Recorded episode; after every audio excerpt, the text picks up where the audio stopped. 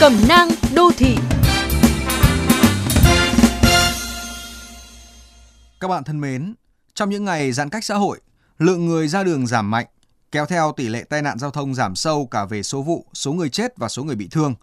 Tuy nhiên, lực lượng chức năng cảnh báo tỷ lệ này giảm chưa tương xứng với lưu lượng thực tế phương tiện ra đường. Rõ ràng đường thông hề thoáng khiến tâm lý của nhiều người điều khiển phương tiện chủ quan, thả lỏng hơn. Tại Hà Nội, lợi dụng sự vắng bóng của lực lượng chức năng ở các ngã tư, tỷ lệ phương tiện vượt đèn đỏ tăng lên trông thấy. Một ví dụ điển hình tại thành phố Hồ Chí Minh, một nam shipper đi sau xe cứu thương đã ăn theo vượt đèn đỏ rồi bị xe tải cắt ngang đâm trúng.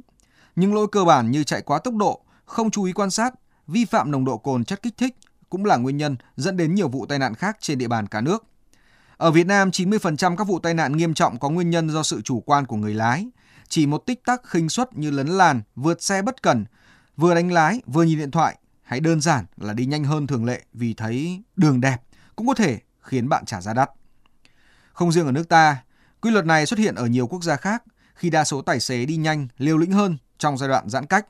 Số người chết vì tai nạn giao thông cũng tăng lên dù việc đi lại sụt giảm. Do đó, nếu đủ điều kiện lưu thông, các bác tài cần chuẩn bị đầy đủ sức khỏe và sự tập trung trước mỗi chuyến đi. Chúng ta thể hiện văn hóa giao thông bằng việc chấp hành nghiêm các quy tắc an toàn, đặc biệt trên những cung đường vắng. Hãy dừng đèn đỏ, ngay cả khi một mình một ngã tư. Hãy đi đúng tốc độ cho phép, dù đường có đẹp và thoáng đến mấy. Hãy an toàn để người khác an toàn.